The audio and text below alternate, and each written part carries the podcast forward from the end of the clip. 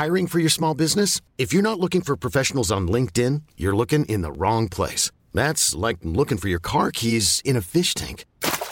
LinkedIn helps you hire professionals you can't find anywhere else, even those who aren't actively searching for a new job but might be open to the perfect role. In a given month, over 70% of LinkedIn users don't even visit other leading job sites. So start looking in the right place. With LinkedIn, you can hire professionals like a professional. Post your free job on linkedin.com slash achieve today.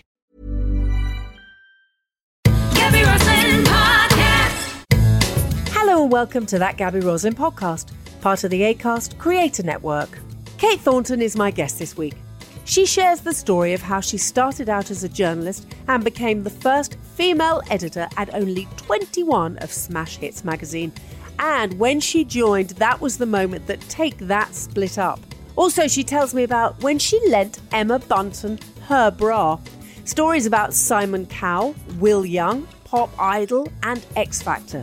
She talks about working with Ant and Dec and how they said goodbye to PJ and Duncan on the front of Smash Hits magazine.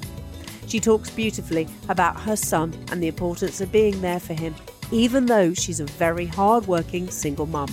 Kate is a supportive, nurturing, kind girl, and I do hope you enjoy listening to this as much as I enjoyed spending time with her.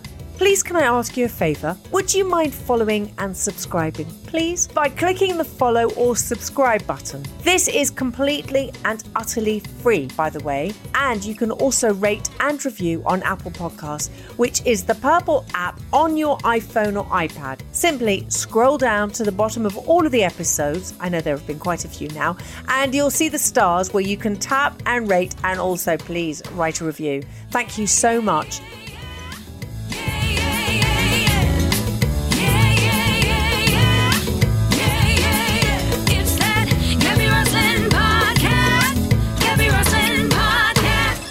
Thornton, oh my word, at last I get you to myself on the podcast. Hurrah, hurrah. It's so lovely to be invited on in such esteemed company. Well, do you know, here's the thing. I the thing I always say about you and everybody I know who knows you is you are one of the most generous people. Now you get embarrassed when people Oh. say nice things, so I'm going to say it. I do. I'm going to get it over and done with, and you can blush. Okay. Kate. Thornton is a woman's woman, is a man's woman, and is just the most supportive person. She's there for you oh. no matter what, and she will always hold your hand. There we go. Said, done. Oh, That's how we're starting. you've put a little tear in my eye with that. Thank Good, you. good. But it was meant. No, it's really meant from the heart. Well, do you know what? If if that is probably the nicest thing I, I could hope for anyone to think of me or take away from spending any sort of time with me. So thank you. That's lovely. I will have a little cry. Do you know what's so interesting in our crazy business? Um, and uh, I, I call myself a presenter. You're a you're an entrepreneur, a presenter, a, but I would say first of all you're a journalist, and you have. That's why you were so brilliant on Loose Women. I still stand by. I think you were the best thing on Loose Women that they've ever had. Oh, thanks. I, no, but I do mean I really mean that. It's not just I'm not Thank you. blowing smoke up anywhere. I really am not.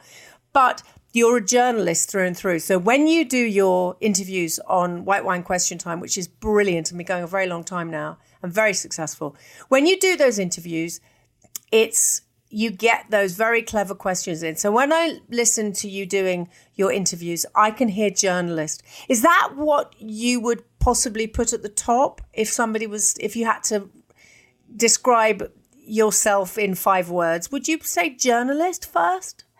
probably broadcaster because of the entertainment aspect of what I do as well.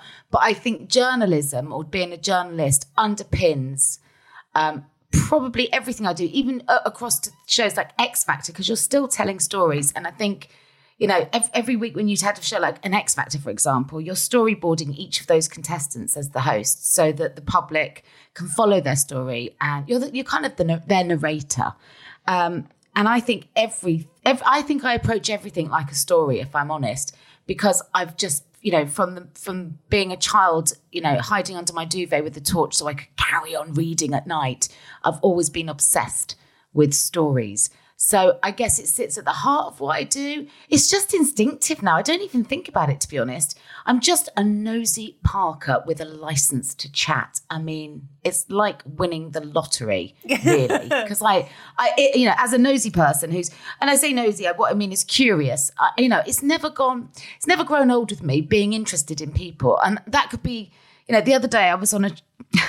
I was on a train up to Newcastle and got, you know, chatting with a guy for three, four hours. I'll never see him again, but I know the ins and outs of his life now. He works in Saudi Arabia. He and his wife had three kids before they were 21. No one said it would last. And now he's a grandfather, and I've seen pictures of his kids. I just, I love that. that That's I- you wonderful. know, that, that's, yeah, you know, so so I guess it stitches its way through every part of my life, even the bits that I'm paid to do. Yeah, I see. That's why I still would say journalist because at the at the core Yeah, of it maybe. all, that's you are interested and interesting. And I think, I actually, I believe that everybody has a story. And there are a few people that can get those stories out, and you are one of them. No, so it's very interesting. So I've known you a very, very long time and adored you a very long time. And what's so interesting is every time I, so all the research and everything I did yesterday, that don't all Google me. say, yeah, of course I had to, but but to do my I research, know. it was lovely. No, it was all I know lovely. it's awful. No, it's not. I did the all. same to you when you came on my podcast, and No. you do feel like you're sort of cyber stalking your friends. It's I weird. don't know. It's really Yeah. weird. But they all say the same thing the youngest ever editor of Smash Hits. And that is just a great tag to carry through your life. I And actually, I know, I've always said that about you, and I knew it about you. I didn't realize how young you really were. Well, um, you probably think I. No, I was 21. I've Oh got to get my Wikipedia correct page corrected. I know, but also equally, you know, it, whilst it was brilliant to be the youngest person in the chair, um, for me, the, the- I know 21 is ridiculous. The thing I'm most proud of is I was the first woman in that chair. Yes. Wow. Now, that to me is more of a, a kind of standout moment because it was a magazine that was written for fundamentally teenage girls. And it had been going decades by the time I got there. And I couldn't understand why a woman had never been trusted um, with, with speaking to a, a readership that she understood. And as bonkers as it was to give somebody of 21 that level of responsibility, I think there was also a case in point that actually I was probably as close as you could get um, to um, my the audience that I was talking to, the reader, um, by way of age that was legal. But how did that happen? How did it come about? Because there seems to be a sort of a gap between the lovely stories of you as a child and um, I've met your daddy, lovely man. But but but that Yeah. and then suddenly becoming an editor, as you said, at twenty one. And an editor means that you are in charge of that magazine. Full stop. It, it the buck ends with you. I know, right? so well, what so were they thinking? what happened in between? to, to get that, in order to get that job, I went to journalism school. I went to the London College of Printing, and part of the studies, uh, the part of the, the course there is that you had to get two work placements, which was really hard because most people just don't respond. Um, and I managed to get two, and I knew out of those two, I had to get a job or I'd have to go home back to Cheltenham in Gloucestershire, where there are no publications beyond the local sort of evening newspaper, which I'd already done work experience and bits and pieces for. Um, so I had to make that work. So I ended up working on the Sunday Mirror magazine, and um, I was literally making tea and jazz handing, putting my hands up, going, "Please, can I do something? Please, can I write a caption? Can I just get something published before I go?" And just really tried to sort of make myself known. Um, and there was a wonderful um, editor there called Kate Hadley, and she just took to me, I guess, and said to me, "You know what? You, you you're all right, yeah." I mean, and I said, "Would you would you would you give me a job?" And she said, "Yeah. When you finish your studies, come back, and there'll be a job here for you as an editorial assistant." And I literally finished my exams at lunchtime and was there sort of 20 minutes later Wow. going i'm here and and got promoted up to writing a youth column for the sunday mirror because they had nobody young on the title and their their readership was dying um, and that you know the children of the the readers that they were losing were not then picking up the paper and carrying it forward and it was during that i mean literally that lasted about a year during that time, I met a guy called Mark Frith, who's now, I think, the editor of the Radio Times. And Mark was editing Smash Hits. And my column was, you know, sort of reviews, competitions, and a big interview with the pop star every week. So we were on the same circuit. And he said to me, I'm leaving. You know, I'm going to go and edit Sky magazine. Do you remember that Sky magazine? Oh my word, yes. um, yeah, yeah. And so he went up to do, he went upstairs to do Sky Magazine. He said, But you know what? There's no obvious internal candidate. So why don't you apply? And I was like, Well, I've never applied for a job in my life. And he's like, Well, just do it for the interview experience. It will be good for you. So I did. I went and did like 10 hours of interview, never expecting to get it because why would you give somebody that's had probably a year of employment a job like that? Um, but they did. Amazing. They saw, see, they saw what we all see now, but that I, it's fantastic that you got the job. And then, Well, and do you then know what? The, the, the, the bosses on there, though, were pretty remarkable. So you'll know these guys. So the guys that formed that sort of um, the hierarchy of the publishing uh, world at EMAP then. Uh, two of the guys, one was Dave Hepworth and the other was Mark Ellen, and they'd both been brilliant presenters of the old Grey Whistle Test. But they bought magazines like, you know, they bought smash hits up through the ranks. Um, they'd edited Q, they put, they launched Q magazine. They really knew what they were doing. And I don't know what they saw in me, but whatever they saw, I'm to this day eternally grateful. It's interesting, isn't it? There are there are teachers and they're the people that give you your first jobs that you will never forget the name of, and yeah. you will forever be thankful. Yeah. And, you know, yeah, exactly. The moment you said that, I was like, Mr. Pugh, my English teacher, the only teacher that ever saw anything positive in me. I still communicate with him to this day. We are still in touch. It's a lovely thing. Oh, Sorry, can very you hear that, that? Can you hear that? That kind of Buzzing, um, yes. in the background. Yeah. Do you want me to hold on one sec, Gabs? Let me. It's my neighbour. I'll just shout out the window. One sec. Dave, Dave, I'm so sorry. Would, is there any chance that I could have half an hour? Thank you. I'm loving this. He's jet washing his. Uh, We're gonna we're gonna keep that in. I love that, Dave. Dave. Bless Dave. Keep Thank it him. in. We're gonna keep it in. I couldn't live without Dave. He brings all my parcels in. He's lovely. Um, and yeah, uh, yeah, I, I, he is lovely. So um, yeah, and, he's, and also he's a props man, so he understands things like this. I don't have to explain. Oh, it. He's like, perfect. yeah, all right. Yeah. Was he there before you, or were you there before him? And then- Yeah, he was. He was here years before me. See, Years check out your before me. neighbours before you move in. There's a really I tell you what else. I'm gonna I'm gonna give Dave a shout out here on his hedge management because we share a hedge, and he he's turned it into sort of like an ornamental masterpiece. I'm scared to touch it. Like Oh, if Ben drops hysterical. his bike into the hedge, I'm like, watch Dave's hedge. Oh, go Dave. Well, actually, don't go Dave at the moment. Just wait half an hour. no, don't go, Um, Dave. But the, so back to, to smash hits. When Yes. and then obviously, you know, people talk about Take That and Spice Girls. Now, a friend, a mutual Mm. friend the other day told me that you're the one that named the Spice Girls. And is this No, true? sadly not. No. No, it's a complete fallacy. Um, no, it was a really good friend of mine who was the rival editor of the rival magazine at the time, uh, which is very funny now. He's a wonderful man, a borderline popular musical genius, I would say. So his name's Peter Loraine, and he was the editor of Top of the Pops magazine. And I kicked myself when we saw that he had come up with these phenomenal names that just stuck with the Spice Girls. And Peter is now a really good friend, remains a great friend, but he'd put together Girls Aloud, the Saturdays, and now he manages, I'm going to get this right, Jessie Ware, All Saints, Steps. Um, I mean, you know, uh, the list goes on. It's uh, it's quite a, a roster he's got. Um, and yeah, and a thoroughly decent bloke as well. So you, so all right. So the the Spice Girls is a is an urban myth, but it's not an urban myth that you. It was when Take That um, split that you were then editor of Smash Hits. Oh, uh, uh, do you know the timing could not have been worse? You know, you, worse. You know when you sit there and go, "Really? Thank you very much." So I'd accepted the job pre-Christmas with the the view of starting in January, and literally, I think it was in that time frame. I know basically by the time I joined the magazine, they'd split up, and we just had to rinse the the demise of Take That with memorial issues, you know, reflecting reflecting on their their, their kind of you know.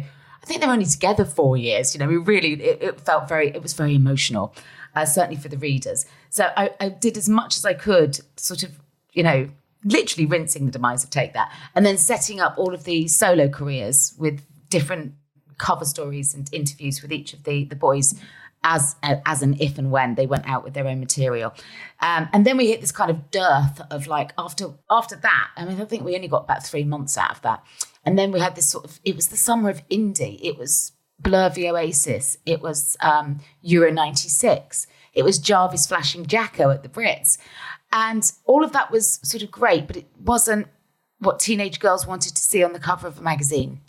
And so it was a tricky time trying to navigate how you make Britpop work for a 13 year old in, you know, Scunthorpe. Um, and then suddenly the answer arrived in my office one day, um, and that was the Spice Girls. I mean, they kicked their way in. They had Nikki Chapman as their plugger. Uh, a plugger is somebody that promotes acts to magazines, newspapers, and TV shows. And they, they arrived unannounced, jumped on all the desks. I was in a meeting with one of my publishers. Uh, it was like it was like some sort of video um, or or some sort of spoof of St Trinian's where they just refused to leave until we came out and and, and, and saw them, and they were so compelling and such a force of nature. And they played the right card with me. They're like, "You're the first woman in this chair. You should be supporting bands like us." And I was like, "Damn right, look, I will." But and they were they were punchy. They were going, "We want a cover." I was like, "You got to get a hit before you get a cover." But I'll definitely give you some support. And You get a number one, you got a cover, and they did, and we did. How amazing! And you're still very. I mean, one of your best friends is is Emma Emma. Bunton to this day. Do you know that's that's I know, isn't thing. that funny? It's lovely though because another thing of all of you know if you look if you have a look through your whole career if one were to look through your whole career you've taken all these people with you and it that's what I was saying at the beginning about your support so you were there and you supported them and you still do and then you've got your core of girlfriends who you're very very strong and you're all together and you're backing each other and isn't Yeah. it lovely that all these years later you and Emma are still you know, best friends. It's just wonderful. And there she was coming, running into your office and jumping on the table. I know, right? And in fact, on that first cover shoot, or maybe it was the next one, I can't remember which, but um, she had a kind of white lacy little mini dress on. And back then, you couldn't Photoshop and touch things up in the same way with the same ease that we do now. And um, it was a bit saucy for teenage magazines. And we were like, Do you have a bra that you could put on with that? Because there's a little bit of nipple. And she's like, No. And I was like, Oh, what size are you? And back then, you know, 34B, I was like, Do you want my bra? So I did that shoot braless so that Emma could, could take my bra. And then a lovely mum, Pauline, um, laundered it, wrapped it in tissue, and had it sent back to my office. How lovely is that? Oh, and I so reminded sweet. Pauline of that because Emma and Jade recently got married, very recently got married, and we just so happened to be five minutes staying up the road on holiday when they did. So zoomed down to see them, and Pauline was there, and I said to her, Pauline, do you remember? You know, when you washed my bra and sent it back to me, she's like, Yes, I do. I said, and Pauline, I wish I could remember when I had a 34B chest. because it just won't stop growing in old age. That's the 90s for you. Everything was different in the 90s. It was different. well, I 90s. think, you know, the funny thing is, is that, you know, everyone thought that we were raucous and rock and roll, and actually we were just sharing bras and sending them home to our mum to do laundry. Yeah, I love that. I love that. And actually, that's there was that, even though you say they were jumping on the desk and everything, there was there was and and I, people obviously um, my lovely Chris Evans. You know, he'll say, "Oh, I don't know if I was there" when he talks about the famous Oasis gig and you know with the film coming out and everything, but. The nineties weren't Never. just like that. There was, yeah, but the nineties were also there was a. Tr- I, this is, I know people are going to go what, but there was a sort of innocence about it all as well. Oh, I think so. Because we were, well, think about where we were at, right? It was, so I remember editing Smash Hits. I didn't have email. I had a mobile phone, but I was the only person in the office with one. And like, if, it, if, if somebody had to go out on a shoot and there wasn't going to be a phone there, I'd lend them my mobile, but they had to charge it up first. And it had a, it had a strap so you could carry it over your shoulder. Oh my god! And if you wanted to answer the call, you had to pull, you had to pull the aerial up. So you think, you know, 96, as much as the internet was a thing, it wasn't in wide use at all.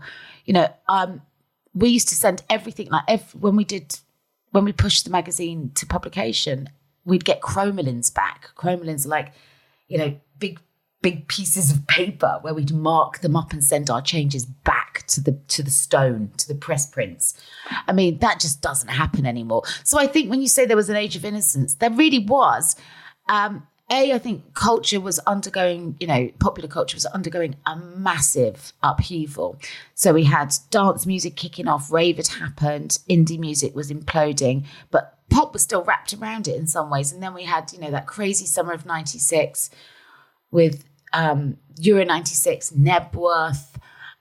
And then, of course, you know, I think a year later, Labour came into power, didn't they? So there was, it was seismic change in the country.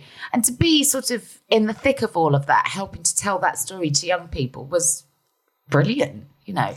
But then also, uh, and I'm I'm going to stick with that theme of innocence because um, Pop Idol happened, and then you I, and I know you were doing you were doing other television as well. Um, Don't try this at home, and which I love. I love lovely show, lovely show. You did get up to some crazy things, and you were you were absolutely divine. That's when I first was aware of you, and I think I so the first time we met, you were doing "Don't Try This at Home," and you probably won't remember. And I remember saying to you because I, thought you were brilliant in it, and I remember saying to you, um, "You should be doing more. You should be doing more. You're so good because you're really real and you're enthusiastic and everything." And that was I don't know what year you did. Don't try this at home. That and then would suddenly, have been 90, 98, 99. Right, and then suddenly you were doing not suddenly, but you obviously you did other stuff. But then you were doing X Factor, and there was a Yeah. a palpable cheer from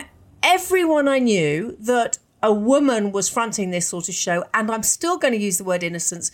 X Factor then was so innocent. It was full of hope and promise and excitement, not money and fame. It was a different feeling, wasn't it? Well, I mean, all I can do is tell you how it felt on the ground at the time, because obviously I didn't go on to do. I think I did three or four se- seasons in total, but I, do, I you know, absolutely the in, when when you talk about the innocence of it all with Pop Idol, one hundred percent, and really, I mean, you know, love. It was really lovely yesterday. I got this email popped into my inbox from somebody that works for a beauty company now, but she's she said, "Kate, I was in the final fifty on Pop Idol one." I was like, "No way!" She's got this really high-ranking grown-up job now. Wonderful. So we were chatting. So it's actually, and I said it, it did feel like such innocent times because there were no talent scouts out looking to to bring people to auditions, which is I think what happened later down the line. Um, you know, literally, it was we're auditioning. Do you want to turn up? And what was funny with Pop Idol was previous to that, and I think maybe one of the it, I got brought in when the show was already six weeks on its legs, on its feet, on air. And it had been so successful. I was brought in to do the ITV2 spin off show, and they'd never Yeah. done one before. ITV2 was still a relatively new channel.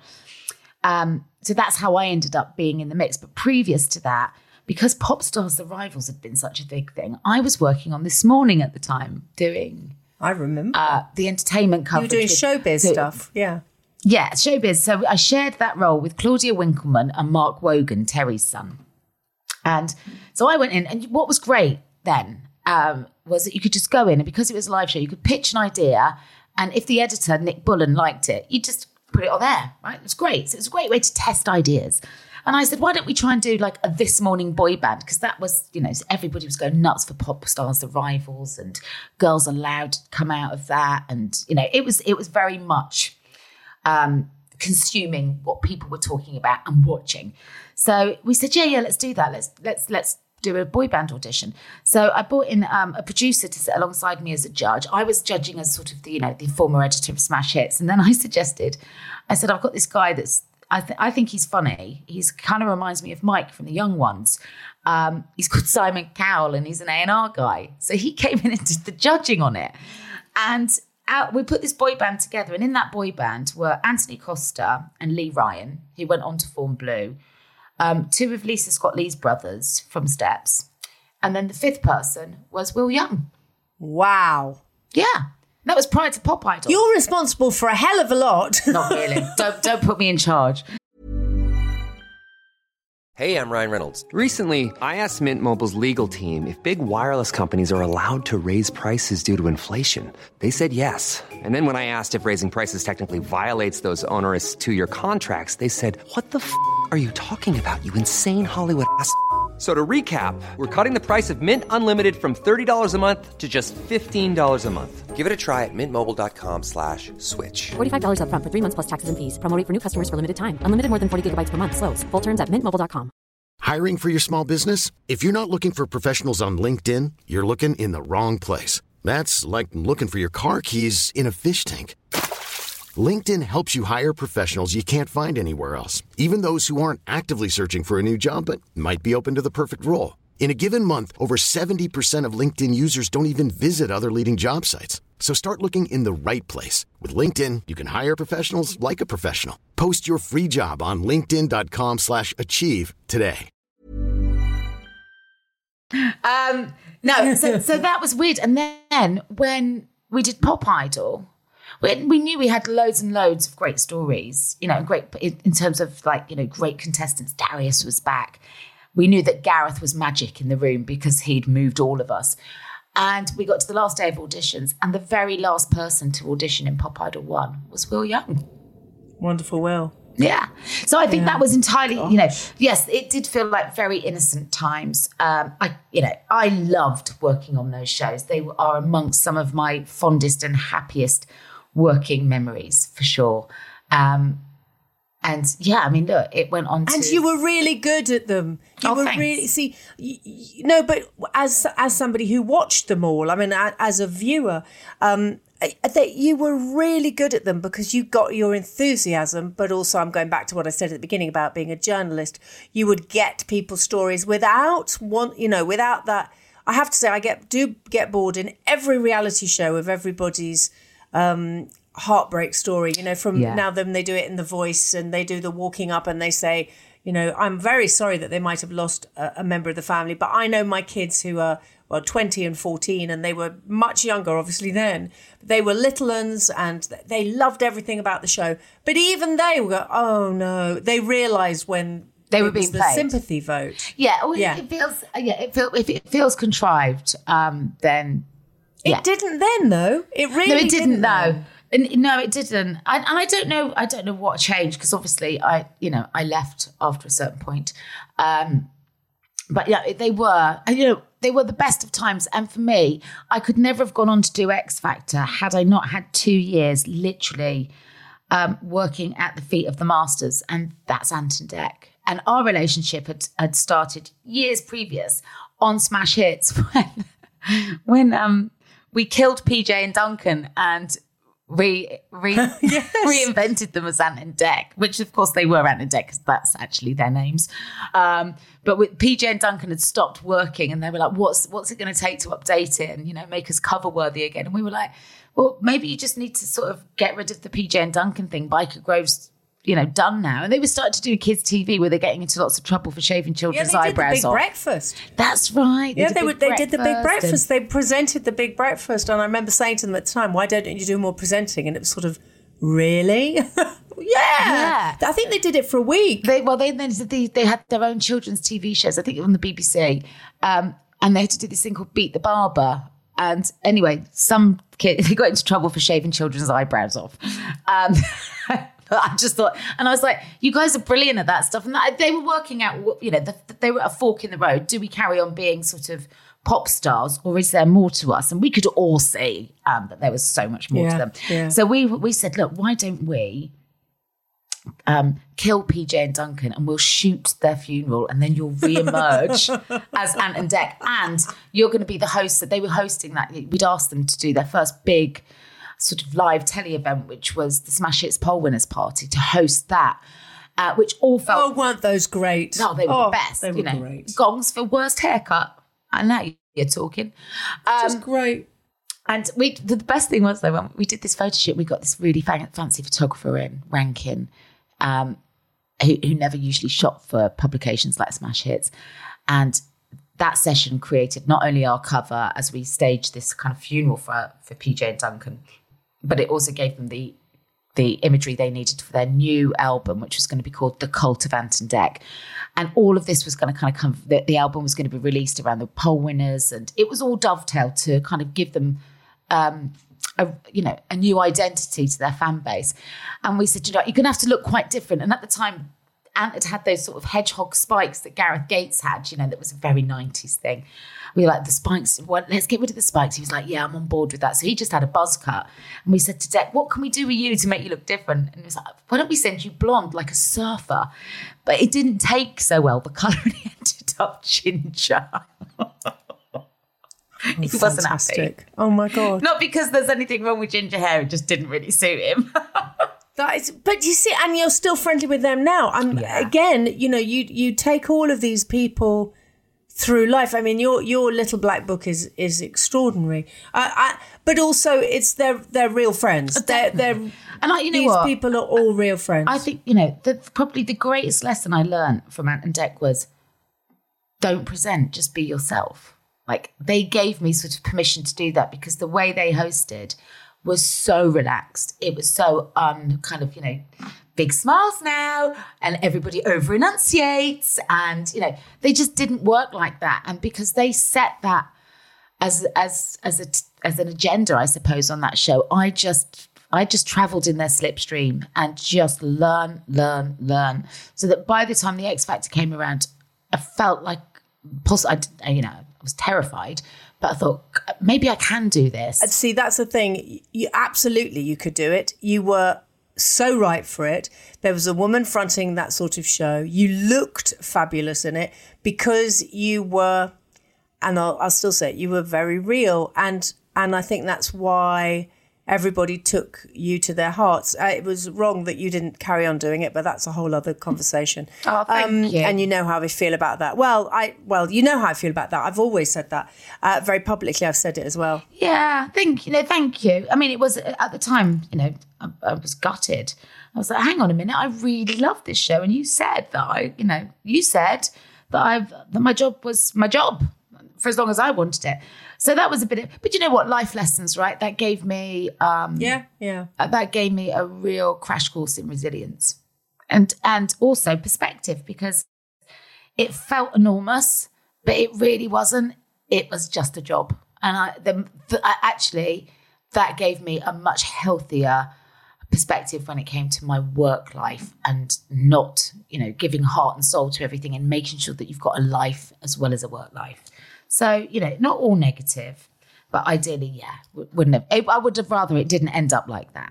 Yeah, of course. But actually, taking the positive out of something is always hard at the time. But looking back, you, you know, and we're always ever ever learning. But then again, loose women, we, we won't we won't do too much on loose women because, um, I mean, you you were But we can. I loved it. well. Well, I just what I don't want to do is talk about shows that you got and then you didn't do because I think throughout all of that, you you there was never a time that Kate Thornton wasn't doing something. You know, you were Radio Two, which I still the the was it paper cuts. I thought was a yeah, we're doing some more of those. Actually. Oh, good yeah, we're doing some more, which is great. on yeah. Radio Two. Really, yeah, I'm really excited. Good. More of those. That you see, Yeah, that was a yeah. special. That was Yeah. a very, very, very special show, and that for me, after after Loose Women, it just all of that. There was a, there is still a buzz that Kate Thornton is the girl that that knows that you you have a you have a knowledge beyond your years, which obviously those people saw when you were twenty one being editor.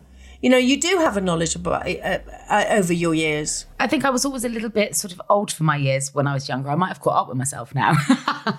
Oh, we never do. but no, um, listen, I paper.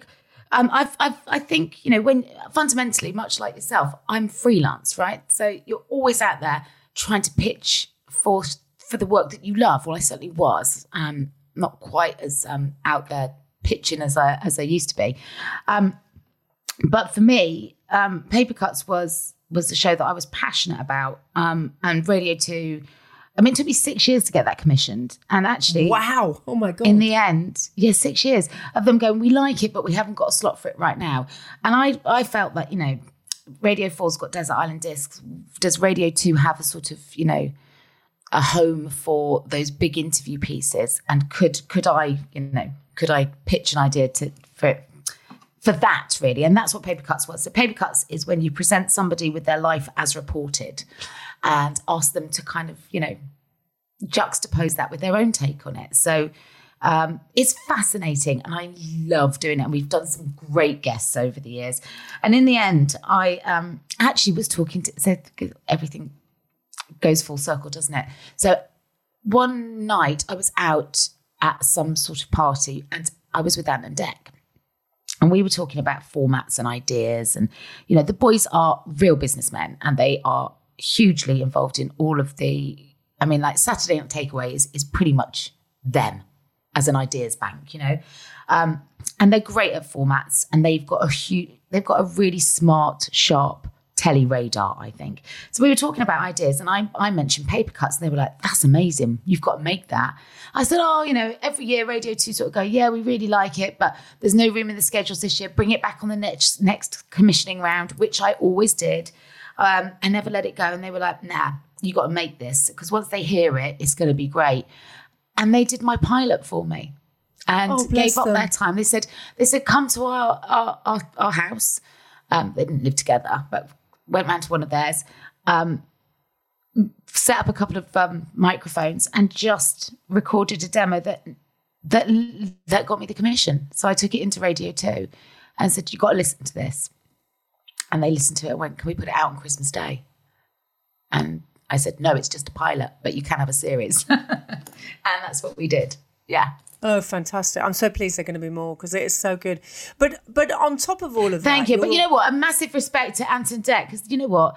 They they really don't need to find time to help Yes, someone like me but in that no, way. but- but they do, and that's Yeah. amazing. Yeah, and and they're just to you, they're just regular guys because they're your mates. But but and that's what's the special thing between you and all the other people that I was saying. But also, you're also an entrepreneur, so you have, you know, you have a jewelry range that's now available in Next. Uh, yeah, so yeah, the jewelry's available on Next, but it's also going into Very and we're hopefully live with Debenhams as well. Oh, end of the my word. This is fantastic. Yeah, that's that's been super exciting and um, was wonderful to sort of learn a new skill in my late 40s, you know, learn how to do something that I had a load of interest in, but absolutely no skills. And I went, to- I literally went to school and studied alongside a design team for six months, working up Oh ideas before I committed, uh, before I committed to doing the range, because I just thought, otherwise it's just really insulting to people that have actually studied this as a trade. So that I wanted to come at it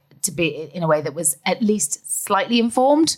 Um, and yeah, thank goodness it's really worked. And it goes from strength to strength. So yeah, I That's launched that fantastic. and the podcast at the same time and thought, right, let's see if either of these things will work. And they both have, which is just lovely. Huge success for both, but also now you've got scarves. Uh, you've also got Mm. Royalty TV on. Is it Amazon that that's on? So, so um, yeah, the Royal Beat is this is this is um, this is an unexpected treat. So when Harry and Meghan got married, I did the coverage um, as a, as a live stream for Yahoo worldwide, and we did this five hour broadcast and literally from a conference room off Tottenham Court Road. Um, and we had a hoot doing it. It was brilliant. I had brilliant people on like Vanessa Feltz and Reverend Kate Bottley. Um, and we, we did, you know, this this huge five hour run. And I didn't know if anybody would watch. And when we got off air, we'd had 28 million views, which is crazy. I know, right? Wow. So then we thought, there's there's gold. There's a kind of like there's gold in them hills. So um, that sort of switched me on to our royal family and our, the history of the royal family and how much it informs so much of what is Great Britain um, and the Commonwealth and everything else. So yes, so then I was approached by my old boss from this morning who agreed to do the boy band search with me all those years ago. Again, 360. Um, and he said, look, I've got this, he's, he's, he's, a channel that he runs called True Royalty. And he wanted to do a sort of uh, a new show about all things that are happening with within the royal family, as well as looking back at the sort of history of them and the social history that sits around it. And I said, it sounds great, let's do it. Not thinking it would do as well as it's gone on to do. So Amazon Prime have signed it, which is amazing, and it's getting really good numbers in America. I don't think you can get it on Amazon Prime here, but in the states, it's um yeah, it's doing really good. So who who knew? Oh no, well I'm not surprised at all. And, is there a chance that you'll go over and do more stuff in the states as it's doing so well in America? Would you take you and Ben over there? Oh, do you know what? I almost did that about, I can't remember how many years ago now, a little while back. He was still at primary school. So, yeah, it would have been six or seven years ago. But yeah, out of nowhere, um, I was asked to go and do a talk show in the States, like a, a panel show. I think they'd seen my work on Loose Women. Uh, this was not long after I'd left Loose Women. And we're like, look, we think, you know, I was like, is this wind up? And I, I actually text Ant and Dec going, is this like some sort of setup for takeaway? You're taking the piss? it wasn't. And um, yeah, I, I was, I, was, I thought I was, I, yeah, it was only the visa issues that stopped me going. Um, and then, you know, as they do in the States, they, you know, you have to sign up forever to do a show. Yes, And I was five years, to do it. it? Yeah. It's five years, yeah. And and it meant moving us to the other side of, you know, of the Atlantic. And my mum and dad agreed to come with me to help with Oh my son. god! Oh my god. And god! we were like, okay, well, if we're going to do this, this this could be fun. It was LA. I've got lots of friends in LA. I was like, we can make this work. This could be really, this could be a real adventure. Um, and then it all fell down on visas, oh no! and and then the show went to air without me, and I think was cancelled after six episodes. And so you go, oh, okay, maybe great. After all, that I didn't move my entire Yes, life to America yes. for six weeks because that's the nature of this funny old business that we work in, Gabs, as you know. Yeah, Um, well, yeah. So I almost did. And interestingly, you know, when I was doing X Factor, there was always the, the push of, do you want to go to um, LA and do some meetings? And I was like, no, I actually don't. I love my job here. I love my life here. Like, why why be greedy for more? This is like, if this is ever as good as it gets, this is great. So I just didn't have the appetite then. Um, but it also be hard that. now because Ben Ben is a, a teenager and um, it oh, listen, suppose I, don't think they're all hard. sat there going, we need a 48 year old, you know, Why not? woman to come on over. Why not? Well, you're absolutely right. Why not? And actually, I think in the States, they have a far um, greater appetite to employ women of our age and beyond than they do here. Yes, they do. Um, uh, yes. so back to uh, Ben. So you have a, a teenage boy, and you two, you know, you have the you have a great relationship, and he's he just looks like such a good boy. And I was speaking to a mutual friend a few months ago. I think I told you when we walked in lockdown um, that Yes. that our mutual friend said, "Just Ben's just such a lovely kid," and I thought that's what you always want to hear about always. your offspring. He's just a lovely kid, and I just thought that's such a that's great. That's what you want to hear. Yeah, you know what? He is um, he is a lovely kid, and um, he is yeah, he is my greatest achievement in life. And the relationship we have is something I am so proud of. And as we sort of enter into his teenage years now, I really hope I can preserve that. Um, because if he's anything like I was as a teenager, you know, pray for me. Um, but he, he is, and I think honestly, a hot mess, nightmare. Um, the relationship we have is probably quite intense because it's always just been the two of us. Well, since he was not even two, it's just been the two of us. Um, and you know what? You know, you realise when you become a parent, as a, you know, and you'll probably be nodding along, agreeing with this. You just don't know what kind of parent you're going to be, and you you don't have get no idea taught. what you're doing. No, they teach you how to give birth, and that's it. Like then it just falls off a cliff after that, and you're like, um, sorry, what? Hello, anyone? um, and you go home with this baby, and like, shit.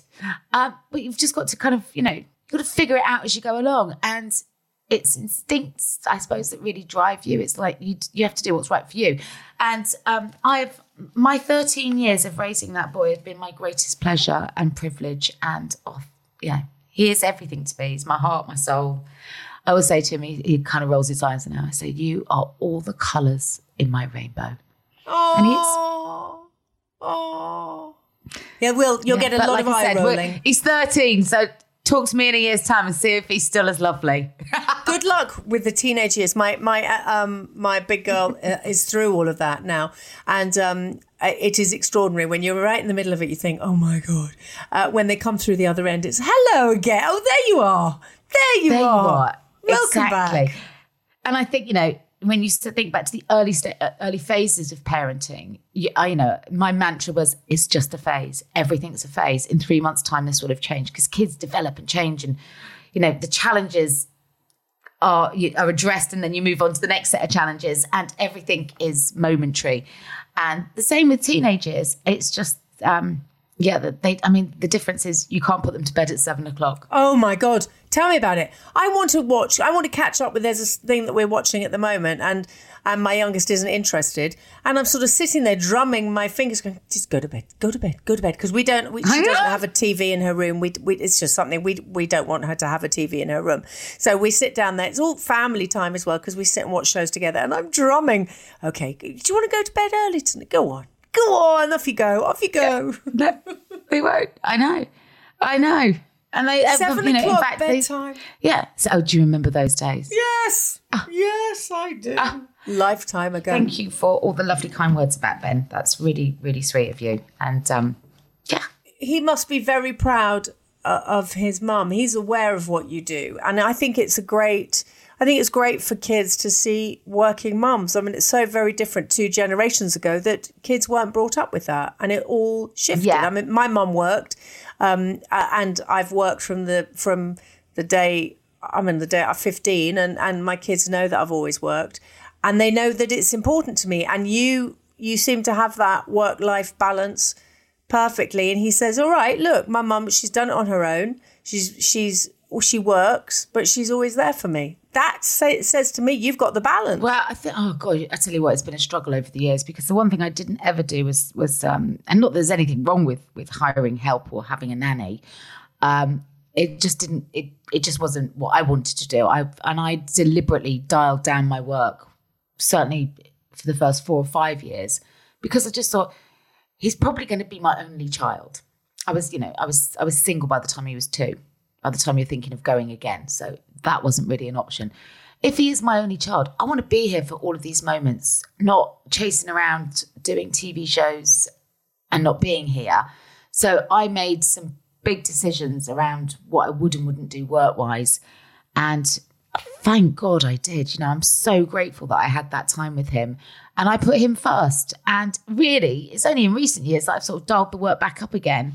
Um, because because I always had to, I you know, I wanted the flexibility of being able to say, so when a job come in, I would just say to my agent, that's great, but could you make sure that I can get back in time to pick up from after school club and you know, I can start, but only once I've dropped him at breakfast club. And that's how it worked for a long time. And now it's a lot easier because, you know, he's far more independent. Um, but for a long time, it was a real juggle. And the only way I could make it work was because I was lucky enough to be able to sort of say, I'm going to work less. Um, yeah. Um, but thank God I did. I wouldn't have changed it for anything. Do you know what you you are a joy? You're a you're you're a real nurturer as well. That's another thing. I think you, you like to Oh, nurture thanks. Do you friendship. Yeah, you nurture Yeah. friendships. You nurture your businesses. You're a yeah, you're a nurturer. Um, uh, okay, so we always ask on this podcast, what makes you belly laugh? I I know you can giggle. I've seen you cry laughing. Sarcasm. Is that it? Oh my God. Just somebody super sarcastic. Ideally, their sarcasm directed entirely at me. Um, the idea of somebody shredding me with sarcasm is almost sexy. I love it. I really do. the more sarcastic, the better. Yeah, yeah, literally, that is the that is the way into my heart. Is literally just shred me with sarcasm, um, and literally from the, the one of one of the first phrases Ben used to say to me, he could never say sarcastic, um, but he's obviously been raised on sarcasm. He used to say, "Mum, stop being so startastic." um, so oh, bless. You should have that on a t-shirt. Yeah, startastic. You should Um, do that. I you know your it. t-shirts that you do with um yeah, with the lips. Read my lips. Yes, you should Yeah. put and put stars on it and say startastic. or, or just sarcastic one-liners. Even better. yes. Oh my god. Listen, good luck with everything you do and Gabs, beca- and carry on being this nurturing, strong, journalistic broadcaster mum. That? Jewelry making mum. Everything. All of it. Well, it's you know, it's just as you go through life now, I'm just sort of I've decided just to say yes to the stuff that interests me, and I don't care if it fits or not, you know. And actually, that's quite liberating. So who knows? In a year's time, I might have another few things to add to that list, or I might not. Well, oh, well, also, you're doing your live shows. You're going around the country doing live chats and yeah. lunches. You've got your live shows at the um, Leicester Square Theatre. So you're open to, to saying yes. Yes. but also you will still say no. And that's the other thing that's Oh, very yeah. powerful. I think the power of no is is actually informs all of the great yeses. Yeah, for sure. So you need that on a t shirt as well. Kate Thornton, I absolutely adore you. Thank you, my gorgeous girl. oh, Gabs, thank you, thank you, thank you. Coming up next week, the wonderfully funny Nick Mohammed, who of course is Nathan in Ted Lasso. That Gaby Roslin podcast is proudly produced by Cameo Productions and music by Beth Macari. Could you please tap the follow or subscribe button? And thank you so much for your amazing reviews. We honestly read every single one of them and they mean the world to us. Thank you so much for listening.